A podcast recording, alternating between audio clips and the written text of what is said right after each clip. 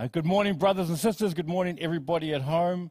I trust you all well, and as always, already mentioned that you're staying dry.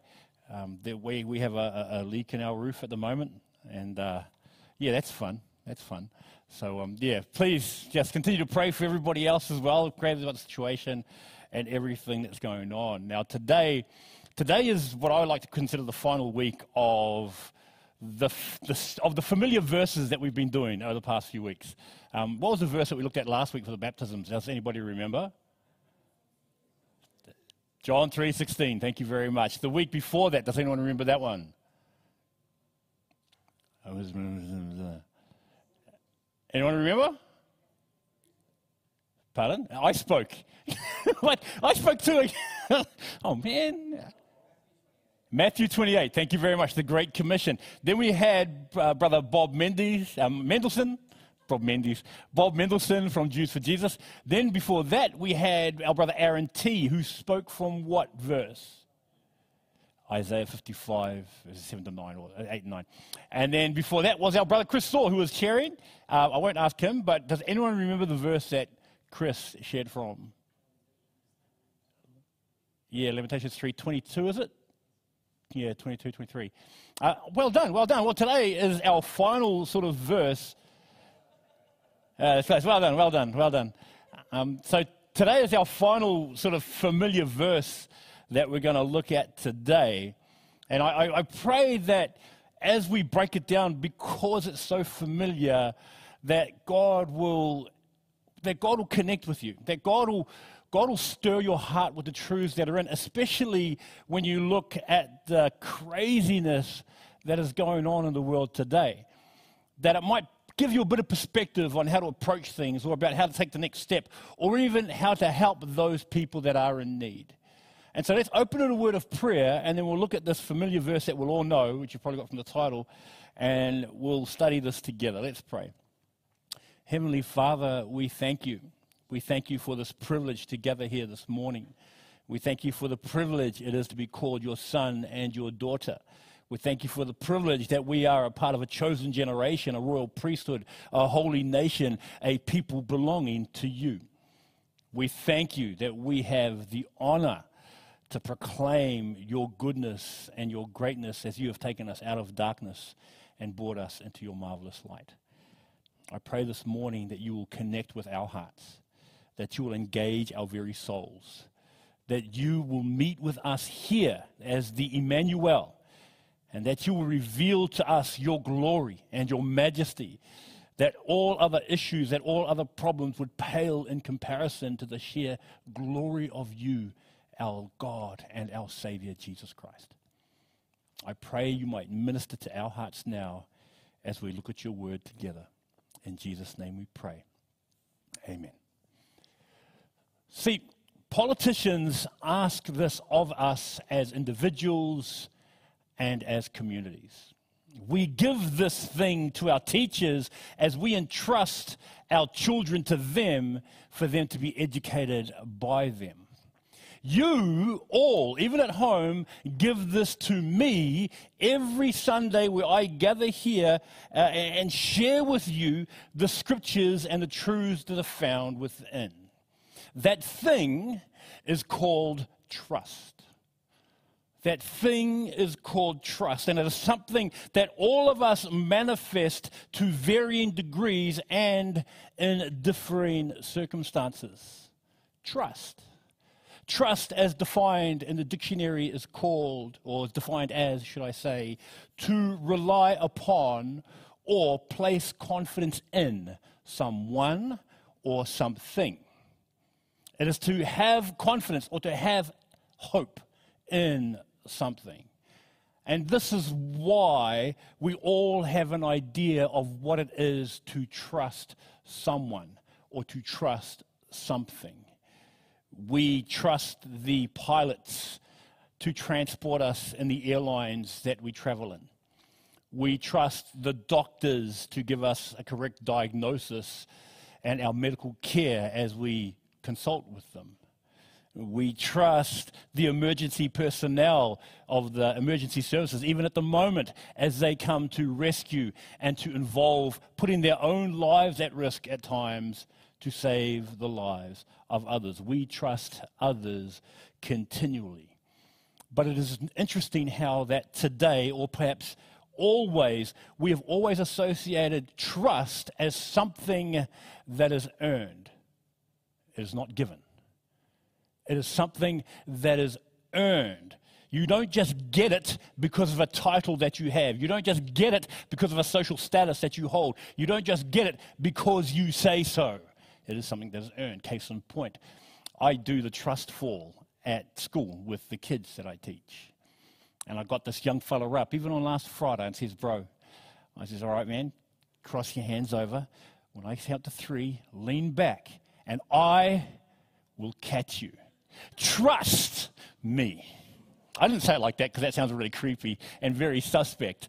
But I said, Trust me. And he goes, And he's only a little guy. And he goes, Yeah, okay. He goes, Do you trust me, man? And he goes, Yeah, yeah. It's all right, bro. So he gets there. He sits back and goes, One, two, three, four. And he takes a step back. He goes, Oh, and he goes, You didn't trust me. Why didn't you trust me? I said, Oh, it's pretty scary. I didn't know if you were there. I said, I'll be there. I will be there. And he goes, Okay, okay, do it again. Does it again whom he didn't he didn't trust he took a step back and you didn't trust me again that's twice man why why why don't you trust me and he goes oh i, I just i don't know because it's you and i'm like oh, wow and I says, okay, well, get, what, what, you'll, you'll try it one more time. Do you want to demonstrate trust in me? And says, let me help you. I have a job here, and if I drop you, I can lose my job. I says, that's one. That's one of the reasons. I says, Two, if I drop you, you could hurt yourself, and I care for you. See, I don't want you to hurt yourself, so that's another, that's another reason why I wouldn't drop you. That's why you can trust me. And I says, three, look, you've got other teachers here all watching. They're all watching me suspectly as well. And they're making sure that I don't do anything to jeopardize your safety. She says, Aren't those good enough reasons to trust me? And he goes, Yeah, yeah, okay, all right, all right. He gets there the third time, Garivro, one, two, three. Oh, I can't do it. And he steps back again. I'm like, oh, those were not good enough. He goes, so you don't trust me? And he goes, no. And I said to him, that is okay. There is nothing wrong with that. That's okay for you not to trust me. If anything, it shows how I need to earn your trust. So that when you fall back, I will catch you. And he says, and maybe at the end of the term, we'll try it again, and I'll catch you then. And he goes, okay, okay. So we have this idea that trust is earned. The thing is, for us, for us as Christians, our whole standing before God is grounded in our trust of Jesus Christ. Everything about our acceptance by God is in the trust we have of who Jesus is. Our reliance upon Emmanuel, God with us. Our confidence in the Lamb of God who takes away the sin of the world. Our hope in Christ as God's only begotten Son as we shared last week, who was born of a virgin, who lived sinlessly, who died on the cross and rising again the third day, declaring that he alone is the only way to God. John 14, 6, when he said, I am the way, the truth, the life, and no one can come to the Father but by me. Or even when you look at Acts 12, 4.12, when it says, salvation is found in no one else, for there is no other name under heaven given. That is the name of Jesus by which we must be saved. And if you will trust, if you will have confidence in, if you will rely upon Him, Jesus Christ for the forgiveness of sin, for the salvation from sin's condemnation, then you have opened to you this exhortation which is made available to us, this promise that we now have access to, found in Proverbs chapter 3. In the New King James, it's titled Guidance for Youth. But it's not just guidance for youth, it's guidance for his people. And this biblical problems, pro- promise, this biblical promise, by which, as his people, we can say as well that we can trust in the Lord. So if you've got your Bibles, open to Proverbs chapter 3, which, which you should all know, which you should all have memorized, which you have, should have written upon the table of your heart to trust. I'm reading from the New King James to trust in the Lord with all your heart and lean not on your own understanding. Verse 6 In all your ways acknowledge him, and he will direct your paths. In the NIV, it says, He will make your paths straight. Yes, the exhortation is to trust, but it is whom one trusts that makes all the difference. If you look at Jeremiah 17:5, we read this in the NIV. This is what the Lord says: Cursed is the one who trusts in man, who draws strength from mere flesh, and whose heart turns away from the Lord. You see, going back to what I said earlier, you can't trust politicians because politicians do whatever they can and say whatever they will in order to hold on to the power that they hold. History has shown that all teachers can't be trusted. I have, even at our own school that I work at, that before I started, there was a scandal involving a teacher and a student that there are scandals all around. So all teachers can't be trusted. And even me. Even me. You, all here, you watch it at home, you should be like the people of the Bereans who at Berea, what did they do? In Acts 17, they studied the scriptures to make sure that what Paul was teaching was biblical, was true. You should be doing that for me as well. Cursed is the man who trusts in man. Why? Because Jeremiah 17 9, our hearts are deceitful and desperately wicked above all things. Why? Because man in their natural state would much rather prefer darkness than light, according to John 3:19. So, these words of Proverbs 3, 5, and 6 are like a klaxon. Do you know what a klaxon is? No, a klaxon is like the emergency siren that goes off for all the nations, for the whole nation to hear. You know, those really big, that, that's a klaxon. This is like a klaxon for us that bellows out a reality that we know, but we find difficult to apply, especially to everyday living.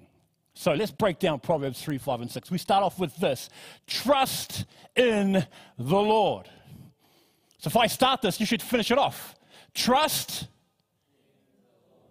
Well done. Trust in the Lord. Rely upon the Lord. Place your confidence in the Lord. Hope in the Lord. Or, in the simplest of terms, trust in Him who has revealed Himself to be and is trustworthy.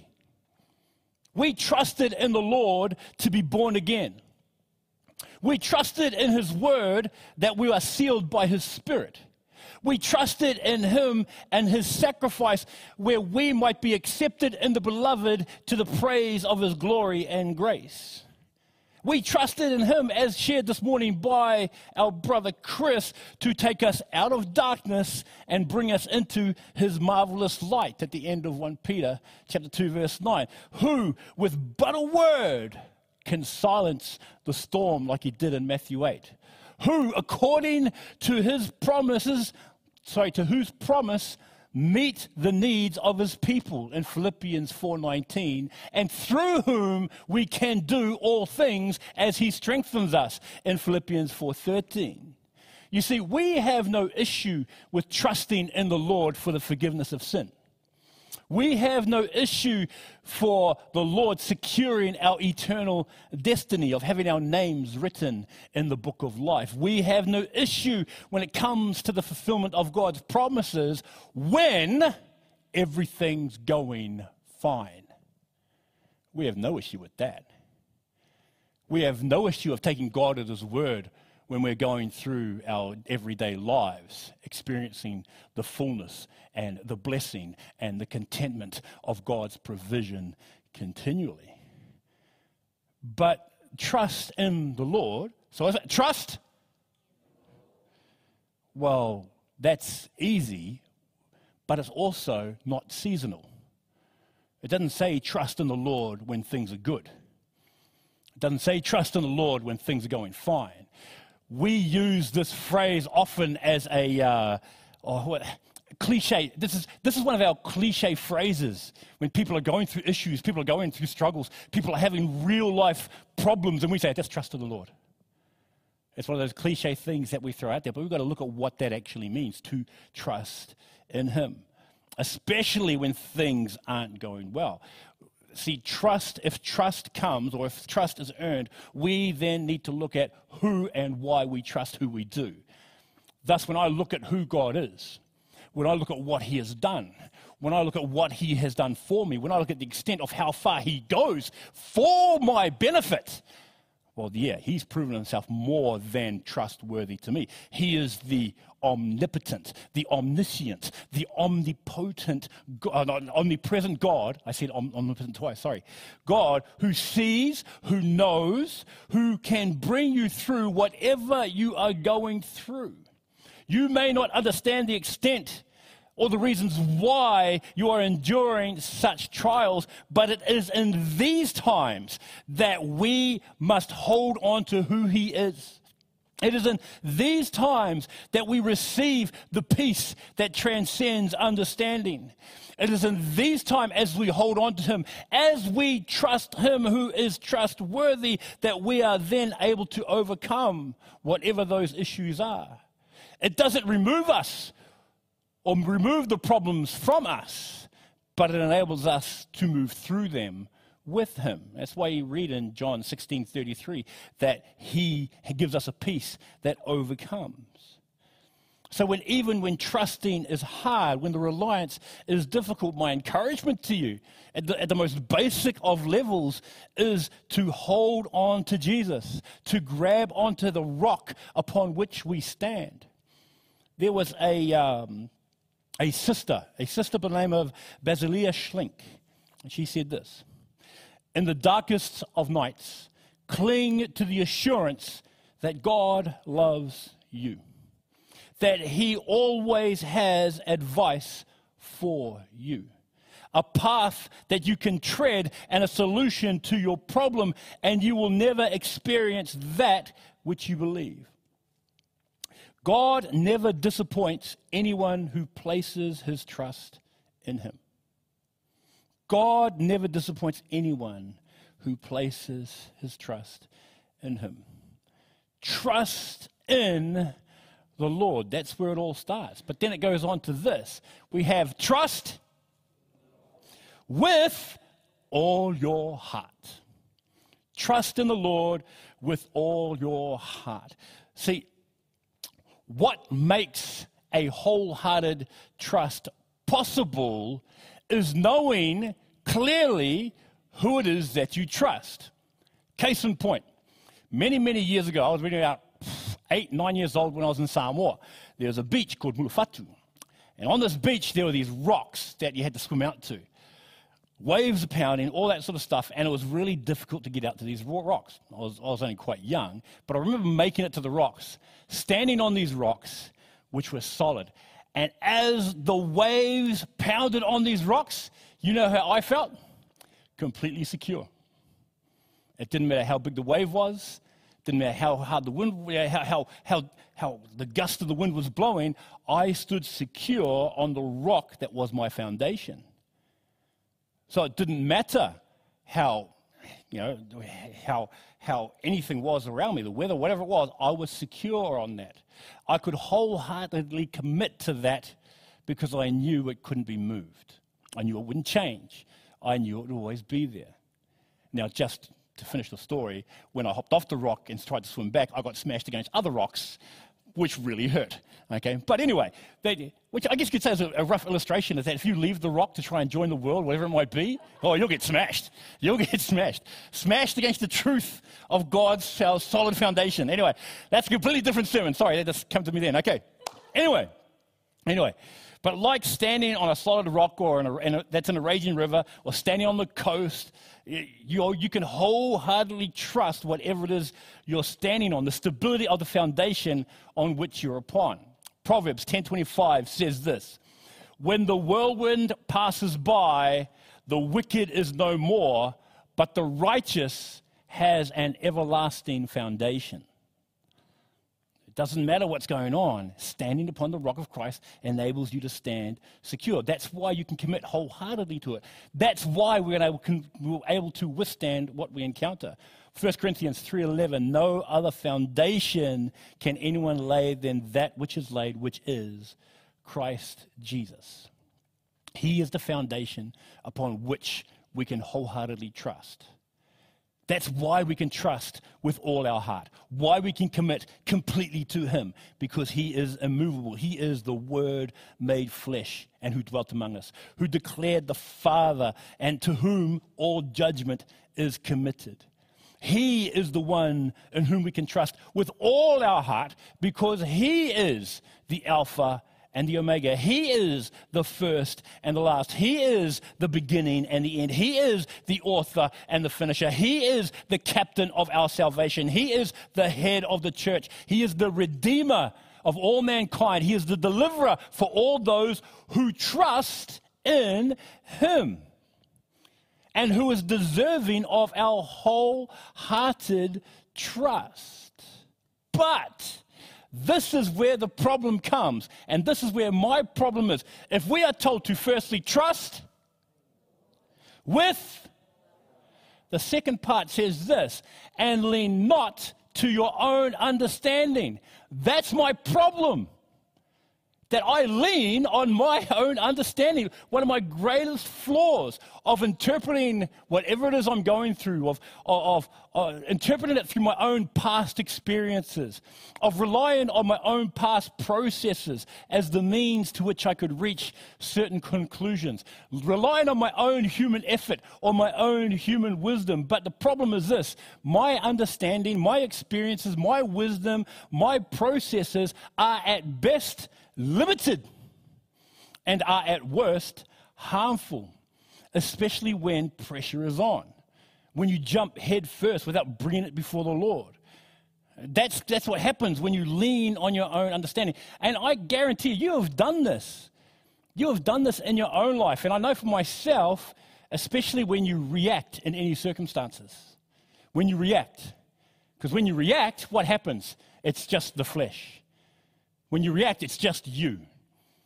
Okay, for those who are married uh, and you've had the, uh, the what, what I like to call um, verbal discussions with your spouse, the, the excited verbal discussions with your spouse, and, and, and, and you're, you're discussing verbally as the volume sort of increases during the discussion and then you find the, the frustration welling up within you. And what happens? You say something that you know you shouldn't say, but you say it anyway. And as soon as it's going out of your mouth, you're just like, oh boy.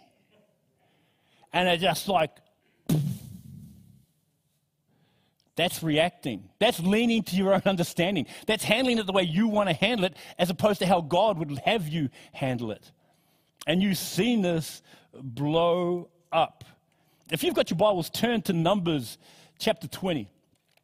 Numbers 20, I'm just going to read a little thing for you from verses 7 to 12. This is even some of the great men of God who are in the heroes of faith, people who lean to their own understanding and react in various situations. So in Numbers chapter 20, we have Moses who has been harassed by the people to get water again. So he goes to God, and this is what we read. Verse 7. I'm reading from the CSB. The Lord spoke to Moses Take the staff and assemble the community. You and your brother Aaron are to speak to the rock while they watch, and it will yield its water. You will bring out water from them from the rock and provide drink for the community and their livestock. Verse 9 So Moses took the staff from the Lord's presence, just as he had commanded him. Moses and Aaron summoned the assembly in front of the rock, and Moses said to them, Listen, you rebels, must we bring water out of this rock for you?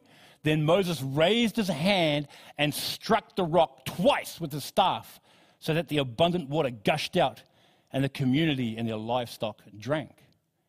But the Lord said to Moses and Aaron, Because you did not trust me to demonstrate my holiness in the sight, in the sight of the Israelites, You will not bring this assembly into the land I have given them.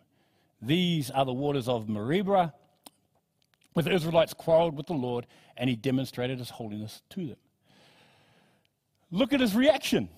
Moses was told to do what? Speak to the rock. What did Moses do? Struck the rock twice.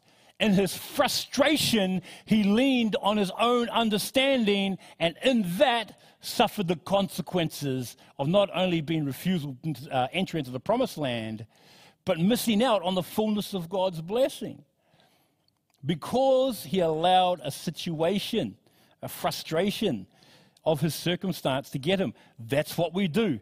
In the frustrations we have, we lean to our own understanding and get ourselves in trouble. In Moses' case, it happens to us. We miss out. We miss out.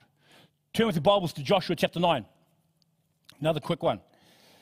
Joshua chapter 9. I'm just going to read a few verses from verses 3 to 6 and verses 14 to 15. Joshua chapter 9, we read about the Gibeonites and what they do. So, 3 to 6, we read, When the inhabitants of Gibeon heard what Joshua had done to Jericho, pardon me, and Ai, they acted deceptively. They gathered provisions and took worn out sacks on their donkeys and old wineskins, cracked and mended. They wore old patched sandals on their feet and threadbare clothing on their bodies. Their entire provisions of bread were dry and crumbly. They went to Joshua in the camp at Gilgal and said to him and the men of Israel, We have come from a distant land. Please make a treaty with us. So we've got a picture so far. These people heard what's going on with Israel. They're scared, so they acted deceptively. Go down to verses 14 and 15. Then the men of Israel took some of their provisions, but did not seek the Lord's decision. So Joshua established peace with them and made a treaty to let them live. And the leaders of the community swore an oath to them. Once again, relying or leaning to your own understanding in a situation. They allowed the circumstances to dictate, dictate what they do, and they refused to seek counsel from the Lord. Leaning on the Lord's understanding is the way these things are overcome. Leaning on God's word, so He, he might renew our minds uh, by speaking to ourselves in psalms and hymns and spiritual songs that it talks about in Colossians 3.16, uh, making melody our heart to the Lord. It's by us walking in the Spirit, Galatians 6.2, so we won't fulfill the lusts of the flesh. It's about us being connected to the vine, as it talks about in John 15, from which we receive life. You see, leaning on our own understanding leads us to trouble. Don't lean onto your own understanding. Don't think the way oh, we ought to do this without first seeking counsel from God and bringing your thoughts, your ideas, your views before God and say, Lord, I want to trust in you in this so that I, I make the next step in accordance with your heart and not mine. Because we read this in Romans 8 6 in the New King James. It says, To be carnally minded is death.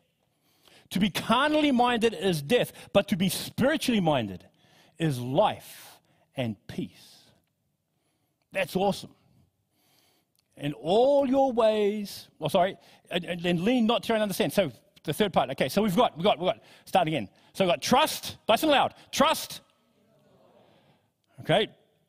With and lean not. All right. In all your ways, acknowledge him. This is about us accepting and recognizing God's sovereignty and his position as immortal and as invisible and as the only wise God. It's about us knowing the position that he holds. We read this in Isaiah 40 22. He sits enthroned above the circle of the earth, and its people are like grasshoppers. He stretches out the heavens like a canopy and spreads them out like a tent to live in. Knowing the position that he holds, knowing who he is, Isaiah 40 26, how he brings out the starry host one by one and calls each of them by name because of his great power and mighty strength. Not one of them is missing. So, not only of the position he holds or of who he is, but also of what he does. Isaiah 40, verses 28 to 30 The Lord is the everlasting God, the creator of the ends of the earth. He will not grow tired or weary, and he is understanding, sorry, and his understanding no one can fathom. He gives strength to the weary and increases power of the weak.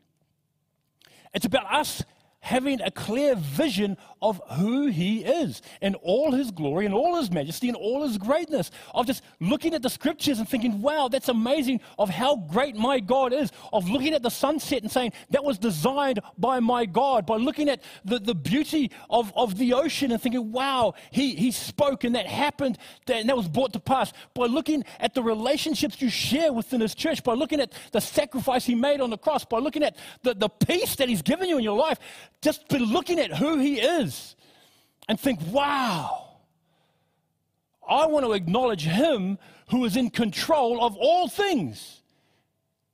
But the thing is this it says, in all your ways, acknowledge him. In all your ways, not some of them. Not just, okay, uh, Lord, I want you to be a big part in my marriage and in my parenting, but not in my work life. Lord, I, I don't want you to be a, I want you to be a big part of my work life, but, but not in my social life with my work friends. It's not that way. It doesn't work that way. It's in all your ways, acknowledge Him, because in acknowledging Him, we are identifying our need for Him, our submission to Him, because our life, our new life, is because of Him. That's why it says in in, in 2 Corinthians 5.17, which says, you know, all those in Christ Jesus, where we become new creations. The old has passed away. Behold, all things have become new. The acknowledging of Him as the giver of our life. If we could just get a grasp of these things, because we, we read, in all your ways, acknowledge Him. Then it says, then He will direct your paths. It's then we're given direction. It is where we have our paths directed, not to the end of the trial, not to the end of the circumstance. We have our paths directed to Him. He makes our paths straight to Him. He removes obstacles to Him. Because the situations around us change continually. The one constant in each of our lives is who? Him. That always remains the same. For example, when John the Baptist was asked to identify himself, he quotes Isaiah, Isaiah's description of what the, the, the voice crying out in the wilderness, right? And in that, in verses 7 and 8, oh, sorry, in 5 and 6 of John chapter 1, we read this. Um, actually, I'll start verse 4. As it is written in the book of the words of Isaiah the prophet, this is John the Baptist speaking, a voice of one calling in the wilderness. Prepare the way for the Lord, make straight paths for him. Verse 5 Every valley shall be filled in, every mountain and hill made low. The crooked roads shall become straight, the rough ways smooth, and all people will see God's salvation, who is Jesus. Look at that though. You've got the valleys, what happens? They're filled, so they're made straight. The paths are directed. What happens to the crooked? They're made straight. What happens to the rough? It's smoothed out. And where's it all directed to? To Jesus. It's pointing to Him. He provides the path to God. He provides the path to forgiveness. He provides the path to renewal. He breaks down the wall of separation. He redeems a people and makes them new. He does that for us. But that doesn't mean that your paths will be easy. That doesn't mean that you won't suffer any issues, that you won't encounter any trials or struggles. But what it does comfort us with is that we have His direct involvement with us as we walk with Him. Okay? Um, if you've got, okay, don't worry about it. So in Joshua chapter 3, in the newness of their surroundings, as they were, were told to go into they cross the Jordan and they're heading to Jericho and they're told to follow the Ark of the Covenant. Okay? Where did they go? God didn't take them around Jericho. And the trial, God didn't, God didn't want them to avoid the trial, God took them through the trial. And it was as they relied on Him that they were able to overcome the trial. Then, when they reached the next city, the next obstacle, what happened? They got smoted. At Ai, they got smoted because there was sin in the camp. When that was dealt with, then they went through Ai. They were going, God took them through each of those trials, and the way each of those trials were dealt with was as they had their eyes and were following Him, as represented by the Ark of the Covenant. You tr- take those things, those ideas to your life now. God doesn't promise you ease. God doesn't promise you a, a smooth, trouble free life. What He promises you is Himself and he directs your paths to him. That as he takes you through the trial, you through the struggle, you through the, the marriage problems, you through the parenting problems, you through the work problems, you through the relational problems, you through the church problems, that as you have your eyes focused on him, he doesn't take you around the trial, he takes you through the trial. And that through him and by him, those trials are overcome. That is how he directs your paths. He directs your paths by directing you to him. That's how things are overcome. That's how we encounter things the, the, the mum having the hard time, the student being bullied at school, the grandparent feeling alone, the boss navigating a ruthless environment, the family with financial trouble, even just the Christian feeling disconnected. All of these unique circumstances, all of these stressful situations, all of these things that the Lord commands you and I to do this in the midst of is to trust in Him with all our hearts and not to lean on our own understanding. We only see this much. We only see this much. You there in your camera, I did this years ago. You there in the camera, all you see is this. I see this. I see people to my left, people to my right, people, it sounds like a song, doesn't it? People in the center. All right, I see all of this. You only see what's on your screen. That your view on the screen, that's our lives when we you view it from our perspective. My perspective here, when I see all of this, that's God's perspective of our lives. He sees the beginning from the end. He knows the way in which troubles can be overcome if we focus on Him, if we trust in Him, if we acknowledge Him, so that He then can direct us to Him. That's what He wants to be doing with us. Because we have to understand something. This life, I was talking with Kenny this morning. And we're talking about how, well, well Kenny was telling me how old he is now because he was remembering a Billy Joel song and, and, and stuff. Because, yeah, because Kenny's an old man. But we're, we're talking about this, and uh, like all my brothers and, and myself, like my parents, basically anyone, everyone that's alive on my, from my dad's side of the family, there's only one sibling left.